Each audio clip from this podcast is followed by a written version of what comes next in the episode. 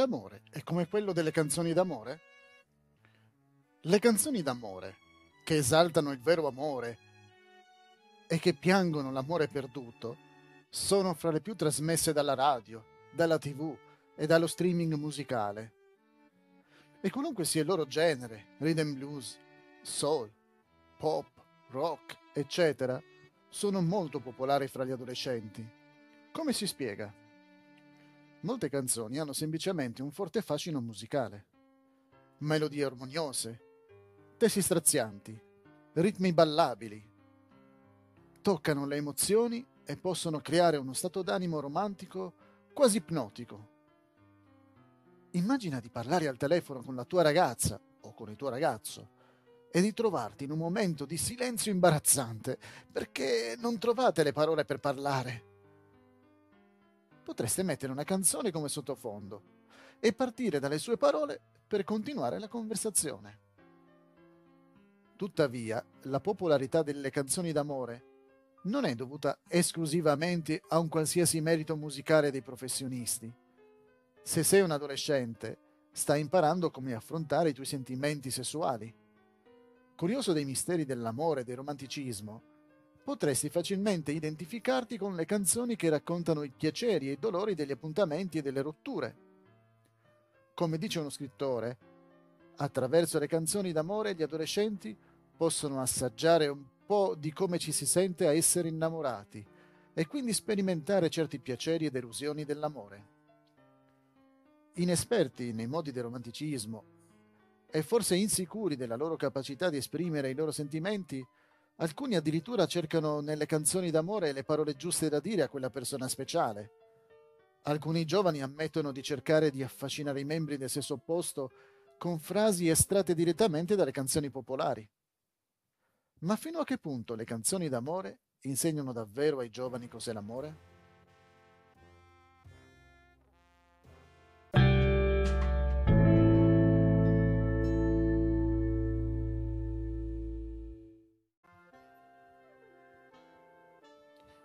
Le lezioni delle canzoni d'amore.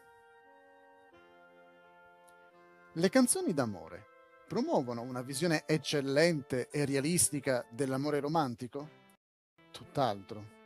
La scrittrice Sally Ergensen osserva che le canzoni d'amore celebrano un melodramma e una passione brutalizzata in cui l'amore trova spesso la soluzione perfetta.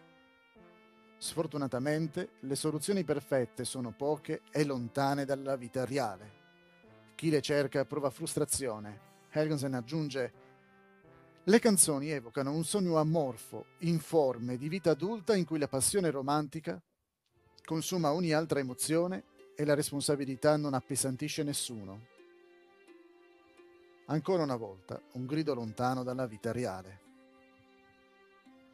Sheila Davis, professoressa di scrittura lirica alla New York University, afferma che le canzoni d'amore impongono alle persone l'idea che l'impegno sia fuori moda. Un'altra affermazione delle canzoni d'amore è che l'amore è istantaneo, una canzone popolare diceva che l'amore è arrivato improvvisamente dopo il primo ciao e il primo sorriso. Le canzoni d'amore insegnano così che l'amore è cieco, riconoscendo i punti di forza ma rifiutando di vedere anche le debolezze evidenti. Quanto sono valide tali lezioni? La prima impressione può davvero essere la base per una relazione duratura? Hm, difficilmente. Il vero amore non è un evento istantaneo, né coinvolge semplicemente sentimenti e passioni. L'amore maturo ha gli occhi, vede i punti di forza, ma non ignora le debolezze. Il vero amore si sviluppa con il tempo, a mano a mano che si conoscono la personalità e le qualità dell'altra persona. Il vero amore non si tira indietro davanti a un impegno, porta avanti con convinzione una relazione e lavora per migliorare anche quando le cose non vanno bene. Quanto è diverso il vero amore dall'amore spesso descritto nelle canzoni.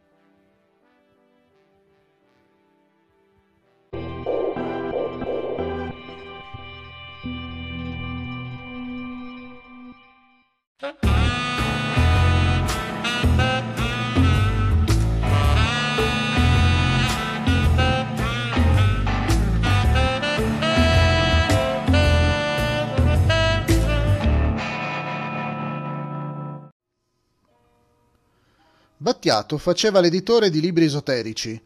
La sua piccola casa editrice si chiama L'Ottava.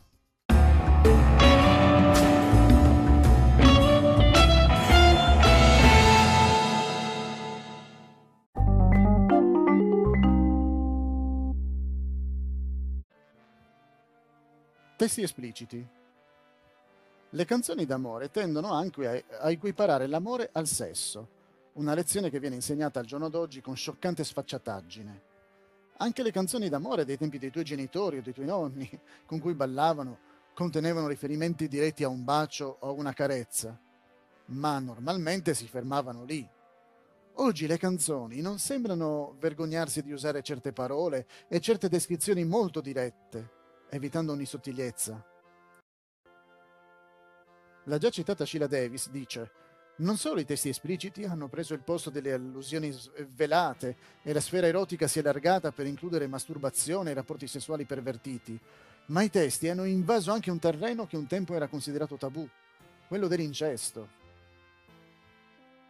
Negli anni Ottanta del secolo scorso, alcune case discografiche statunitensi decisero di includere degli avvertimenti sui dischi contenenti testi espliciti che trattavano di sesso o violenza. Oggi i servizi di streaming musicale indicano chiaramente quali canzoni hanno testi espliciti. Si possono anche impostare per saltare quei brani musicali. Secondo qualcuno, i testi non sono davvero importanti se si desidera semplicemente ballare.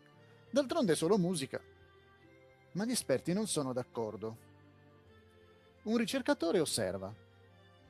Ascoltare la stessa musica in voga più e più volte al giorno consente una facile memorizzazione dei messaggi sessuali.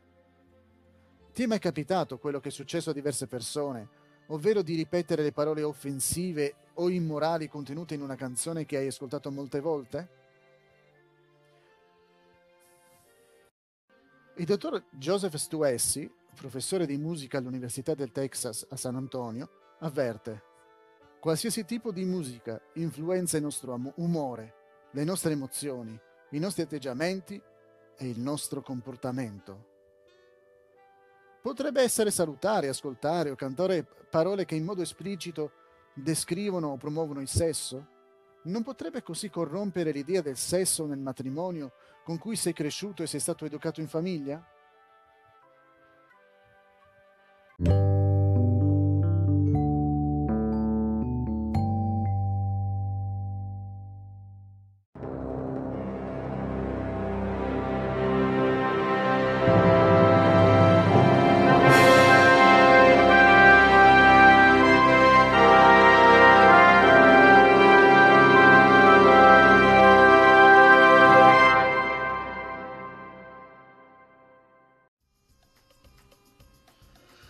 Non credo che i Genesis abbiano mai fatto un album definitivo, che è una delle ragioni per cui nella nostra storia non siamo mai rimasti invischiati in alcuna moda.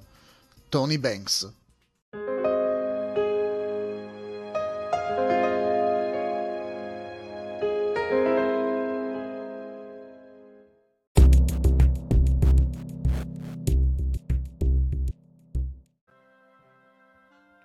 Un tempo per amare. Un altro oscuro pericolo contenuto nella musica popolare riguarda l'intimità. L'uso della parola amore e del verbo amare nelle canzoni fa spesso intendere l'amore erotico. Bambini e ragazzi ascoltano e cantano alcune canzoni esplicite. Ma qual è il tempo per praticare ciò che queste canzoni dicono? Non sono troppo piccoli. Che senso ha dunque suscitare forti desideri per qualcosa che non possono ancora avere o fare. Non potendo soddisfare i loro sentimenti romantici, alcuni giovani vengono coinvolti in un romantico mondo dei sogni. Alcuni si innamorano dei loro cantanti preferiti, fantasticando che ogni tenera parola cantata venga sussurrata nelle loro orecchie. Raccolgono ogni album, foto e poster dell'artista e sognano di sposarsi con lui o con lei si fanno selfie photoshoppati con quel cantante. Ma questo causerà solo delusione e dolore. Garantito. Sapete cosa fanno alcuni? Prima di comprare un CD o un album digitale, esaminano la copertina e si fanno un'idea dei testi. Magari controllano in uno dei tanti siti online che permettono di leggere i testi delle canzoni.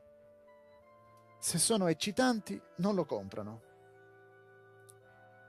Il vero amore non è come quello delle canzoni d'amore. A volte lo si impara attraverso le esperienze dolorose della vita. Le belle canzoni non sostituiscono i veri amici. Invece di isolarti in un mondo di sogni musicali, trascorri del tempo con le persone, i tuoi genitori, i tuoi amici e altre persone. Ti sentirai meglio e proverai sentimenti reali, evitando le fantasie delle canzoni d'amore.